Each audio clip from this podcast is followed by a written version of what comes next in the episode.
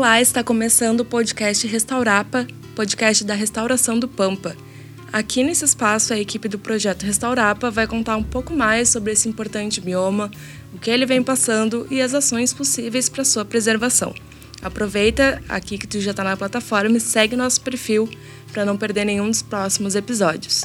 Eu sou Daniela Sangali e hoje eu vou conversar com dois convidados, com a Cristina Vargas e com o Rafael. Cristina se apresenta para gente. Claro.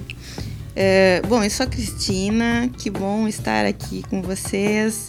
Eu sou professora da Universidade La Salle, é, sou bióloga, sou professora do curso de Biologia e também do pós-graduação, é, o mestrado em Avaliação de Impactos Ambientais e o PPG em Memória Social e Bens Culturais.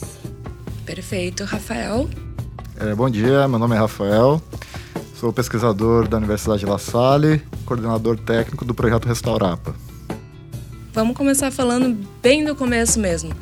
Que é o Pampa, porque a gente tem costume aqui, nós estamos gravando do Rio Grande do Sul, a gente tem costume de dizer que é o Pampa gaúcho, mas ele não é só gaúcho, né?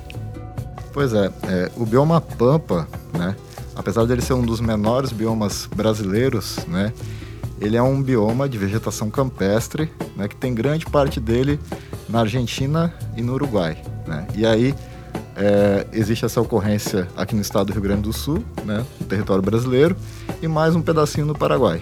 Né? Então, uh, ele é um bioma, vamos dizer assim, legitimamente campestre. Né? Uh, os outros biomas que têm vegetação campestre são mais considerados savanas, né, como o caso do Pantanal, do Cerrado. E o Pampa, então, é o, é o, nosso, vamos dizer assim, nosso bioma com vegetação campestre mais típica, né? que é encontrado então nessa porção subtropical do Brasil. Né? Uh, é um bioma que parece ser um bioma comum, né? mas na verdade ele tem vários tipos de vegetação campestre dentro dele. Né? Às vezes uma vegetação com solos mais profundos, outra vez com solos mais rochosos, mais superficiais. Uh, em algumas regiões do Pampa né, existe uma vegetação arbórea associada também é, mais é, mais desenvolvida, né? E às vezes algumas espécies elas caracterizam um tipo de vegetação é, do, do local. Por exemplo, a gente tem uma espécie que chama é, barba de bode, né? E aí um campo característico do bioma pampa é o campo com barba de bode, né? Que a gente olha assim a vegetação e vê um predomínio mesmo dessa espécie? Outras vezes, por exemplo, tem alguns campos, né? Que eles estão quase que inundados de água, né? Não digo que seriam banhados, não, mas são campos, né, que têm uma alta quantidade de água, né, associada e são chamados de campos úmidos, né, que podem até ficar um pouquinho submersos durante algum período do ano. Então é uma, é uma riqueza né, de vegetação né, dentro dessa grande planície assim, de campo. Eu acho que o Pampa faz parte da identidade do gaúcho, né, gente? E aí, pensando nessa identidade, nessa flora característica que o, que o Rafael comentou, a gente pode também lembrar da fauna carismática que está presente aí no imaginário dos gaúchos, né? Como, por exemplo, uh, a ema, é, espécies essencialmente campestres, bem associadas a essas áreas abertas, né? Como a capivara, que é o maior roedor do mundo, né? Ratão do banhado, Uh, o Quero Quero, que foi símbolo do Rio Grande do Sul, né? Ave símbolo do Rio Grande do Sul. A Perdiz, a Caturrita, que convive com a gente nas cidades, inclusive, cada vez com cada vez mais frequência. O João de Barro também, né? Uh, o Graxaim do Campos, o Rilho, é, que o cheiro é característico, né? A gente passa por mestrado e sente o cheiro é, do, do zurrilho não inconfundível. Então, de fato, tanto a fauna quanto a flora desses, é, desse bioma, né, estão presentes no imaginário dos gaúchos. É uma questão cultural muito forte do gaúcho, né? Uh, essa parte do Pampa. E algumas pessoas até podem confundir erroneamente por não ser um bioma com árvores muito altas tudo mais, que ele tenha sido desmatado. Mas não, a característica dele é ser mais uh, de gramas e plantas mais baixas, é isso? É, perfeito. Ele, existe meio que também um, um, um, conhecimento, não digo conhecimento, né, mas às vezes um, uma vulgarização né, de áreas que não têm árvores, que seriam áreas depredadas, né, áreas. Ah, é uma só área de pasto, é uma área que não tem importância. E na verdade não, né? O Pampa, ele tem essa característica né, de ser um campo. É, na parte da flora, né, tá mais ou menos associada de umas 2.200 espécies, até um pouco mais né, dependendo aí da, das estimativas. Então, é, é uma vegetação muito rica, né? Tem várias espécies diferentes, né? É, as mais conhecidas, assim, né, seriam aquelas espécies forrageiras, né? A gente tem o capim forquilha, capim melador, os trevos, né? Que são bem característicos também do, dessa, dessa vegetação mais de campo, né? E, e na verdade, é, ela é uma vegetação extremamente ameaçada, né? Por não ter essa, essa cara né, de floresta, ela tem né, quase que, na verdade quase não, mais de 40% do bioma já foi degradado, né, principalmente pela agricultura. Então ela, ela vem sofrendo ameaça né, pela essa perda de ambiente para atividades de agricultura e essa biodiversidade toda está se perdendo. Né? Então, nas últimas estimativas, assim, a gente tem né, uma lista de espécies ameaçadas para o Rio Grande do Sul, né, e que contavam mais ou menos 350 espécies de é, plantas de campo ameaçada. Né. Isso foi em 2014. Né. Talvez a gente tenha uma nova contagem para o ano que vem, mas uh, não é nada certo. Né. Então, provavelmente a gente vai ter né, mais espécies ameaçadas porque as atividades continuam crescendo, as atividades de, de agricultura, principalmente monoculturas, né, como a soja, e esse número de espécies ameaçadas deve aumentar. Uhum. Isso também se reflete na fauna, né? Ah, o Pampa é bastante rico em termos faunísticos. É, dados sobre invertebrados são bastante escassos, né? A gente não tem conhecimento, conhecimento é muito precário em relação a esse grupo mas sobre vertebrados a gente já tem números mais, mais precisos, né? Então, com relação a, a aves, por exemplo, existem 480 espécies registradas né, de aves no bioma uh, e mais ou menos 100, né, um pouquinho menos de 100, são aves campestres, ou seja, aves associadas a essas áreas abertas do bioma, né? Uh, mamíferos também que é um grupo bastante carismático, né, bastante conhecido pelas pessoas, uh, existem uh, cerca de 100 espécies, espécies de mamíferos não voadoras que são registradas no bioma Pampa e pelo menos 25 dessas 100 espécies uh, ocorrem nos campos, né? Várias delas sendo espécies exclusivamente de campo. E como por exemplo, né? é, o veado campeiro, é, o graxaim do campo, né? Aquela raposinha bem carismática, bem bonitinha que a gente conhece. O gato palheiro, né? Que é uma espécie também de felino que só ocorre em áreas campestres. O próprio zurrilho, que eu já comentei. O tatu mulita. Uh, os tucutucos, né? Que são aquelas, aquelas espécies de roedores subterrâneos. E aí, dentre esses mamíferos, algumas estão, ah, algumas espécies estão ameaçadas. É o caso do veado campeiro, que está criticamente ameaçado. Uh, é o caso do gato palheiro, que está classificado como em perigo no estado, né, na lista regional, consta na lista regional.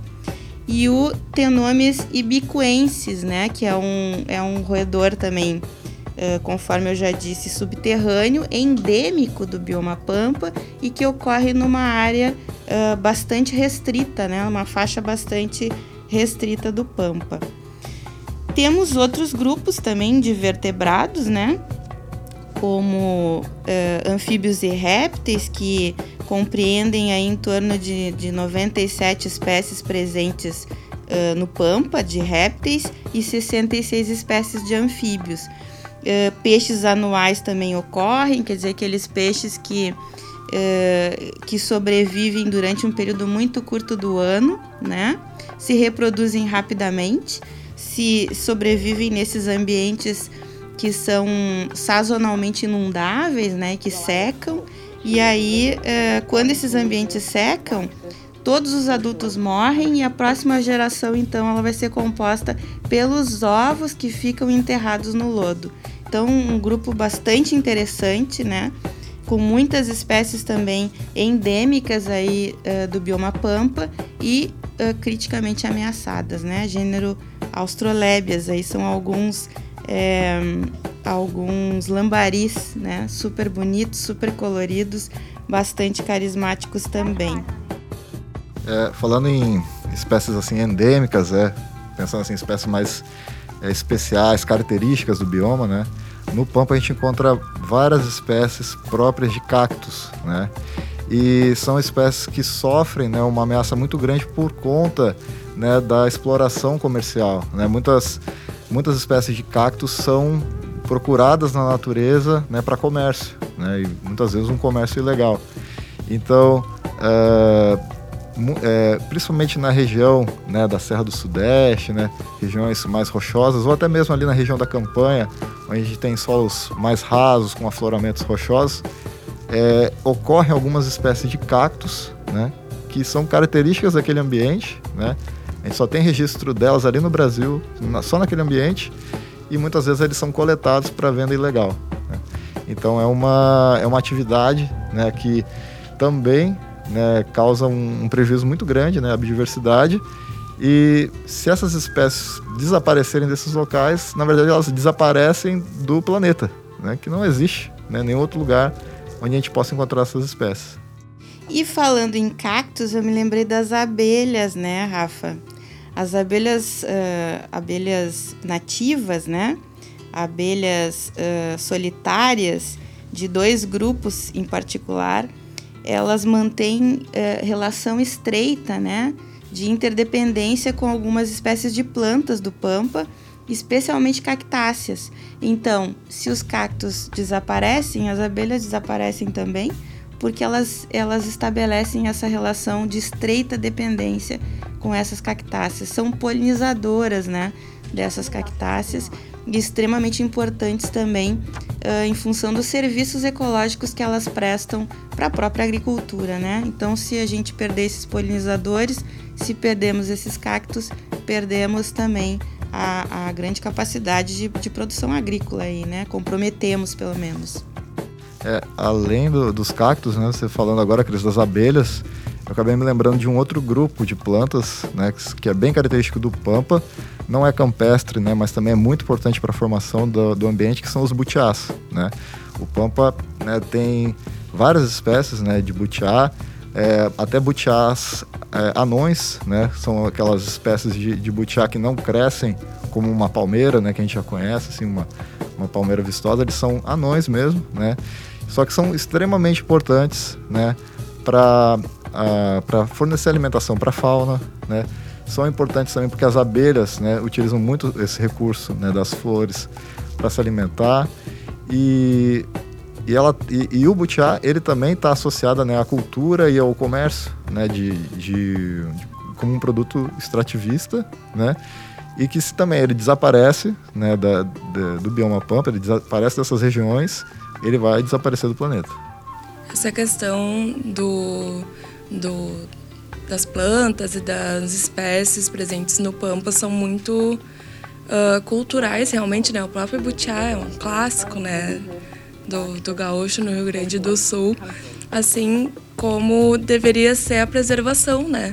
Também deveria ser cultural e o cuidado com, com esse bioma. Vocês acham que é possível implementar essa cultura da preservação? Olha, eu acredito que seja possível sim, né? É, principalmente agora nesse momento né, de pandemia, né, que todo mundo né, teve que ficar recluso e teve que realmente né, repensar como tem se vivido, né, como tem sido essa exploração né, dos recursos naturais. Né, eu acho que todos devem refletir sobre isso. Né? Se a gente começa a degradar o ambiente, se a gente continua degradando o ambiente, cada vez mais anomalias vão se refletindo né, na, em nós como espécie mesmo. Né? Porque nós, nós não conseguimos viver separado das outras espécies. Nós somos parte do ambiente e uh, a gente cuidar do ambiente é também cuidar da nossa espécie. Né? Então, é, tudo que a gente observou né, durante esse tempo agora de reclusão, a gente pode né, pensar que, poxa, preservando né, os ambientes naturais, a gente diminui né, essa chance de ter anomalias, né, que acabam sendo anomalias mesmo nessas pandemias, né, e a gente pode também uh, viver de um jeito mais saudável, né.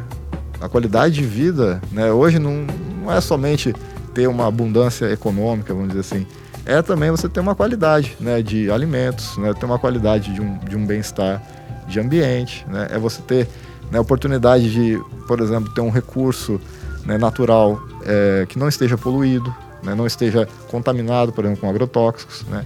Então, acho que é, é uma boa reflexão, né, a gente agora, essa reabertura de começar a pensar né, as coisas né, de um jeito mais saudável. Né. E a preservação do meio ambiente é o ponto de partida. Né. Se a gente quer comer um alimento orgânico, sem veneno, tem que ter um meio ambiente saudável. Né? Se a gente quer ter, por exemplo, animais né, e plantas que possam ser utilizados né, de uma forma sustentável, a gente tem que cuidar do meio ambiente também. A gente não perde esperança na, na conservação, né, Rafa? É justamente por isso que a gente está sempre uh, pensando em projetos que tenham essa, esse enfoque, né, essa perspectiva. Mas a gente não pode negar que nós vivemos uma crise ambiental sem precedentes e como mesmo o Rafa comentou agora, né, a gente já está percebendo os efeitos dessa crise uh, de forma mais imediata. A própria pandemia é um, é um reflexo disso. O aquecimento global também tem sido intensificado aí pelas nossas ações sobre os diferentes ambientes naturais, né? Uh, e a gente não pode esquecer que nós somos uma espécie entre milhões de outras espécies que vivem no planeta, né? Nós somos passageiros no planeta. E ou a gente entende isso de uma vez por todas, né? Uh, especialmente a partir da educação, né? A gente acredita que, é, que, que, as crianças, enfim, sejam mais abertas e possam construir a, uma cidadania ecológica, né? Que seja, então, uh, que tenha esse cuidado ambiental esse aquilo que a gente chama de environmental care, né, que desenvolvam isso e que tenham essa relação de respeito com a natureza, né, com os sistemas naturais, porque nós não estamos sozinhos, né? A nossa sobrevivência depende da sobrevivência uh, de todas as outras espécies que compartilham conosco essa viagem, né, que a gente faz uh, no planeta. Então, sim, nós temos esperança. A gente acredita que a gente pode convencer né, as pessoas que a conservação é o único caminho possível. Perfeito, muito obrigada, viu? Vamos nos encaminhando para o final já. Uh, vocês podem se despedir de quem está nos ouvindo. Rafael? Uh, gostaria de agradecer, então, né, a oportunidade e uh, convidar né, os ouvintes aí a conhecer nosso projeto, né? É uma iniciativa é, única, né, vamos dizer assim, em reunir esforços para restaurar né, e conservar o bioma pampa. Então, gostaria de convidar todos né, que visitassem nossos canais, que é, entrassem em contato conosco né, para conhecer nossa iniciativa aí, que é o Projeto Restaurapa. Eu também agradeço muito a oportunidade, foi um prazer aqui é, conversar com vocês, trocar essas ideias. Agradeço aí o pessoal que, que, nos, que nos ouve, né? Uh, também reforço o convite do Rafa, vamos deixar um pouco nosso, o nosso tradicional olhar sobre as florestas e vamos olhar um pouco mais para as áreas abertas, que são extremamente diversas, que tem muitas espécies ameaçadas, muitas espécies exclusivas, né? Então vamos atentar para o nosso Pampa que faz parte aí da nossa identidade enquanto, enquanto gaúchos. Perfeito. Muito obrigada. Até o próximo episódio, então, do podcast Restaurapa, que faz parte do projeto Restaurapa, executado pela parceria entre a Universidade La Salle, a Emater e a Universidade Federal do Rio Grande do Sul, gerenciado pelo Fundo Brasileiro para a Biodiversidade e com recursos do Fundo Global para o Meio Ambiente. Aproveita e vá lá no Instagram e segue Restaurapa para acompanhar os próximos passos do projeto e também segue aqui o perfil para não perder os próximos episódios. Até a próxima!